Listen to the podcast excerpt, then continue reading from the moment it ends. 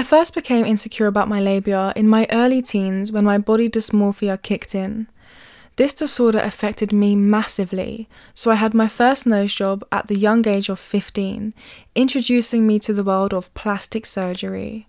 As soon as I discovered labiaplasty, a surgical procedure where part or all of the labia is removed, I knew it was certainly for me.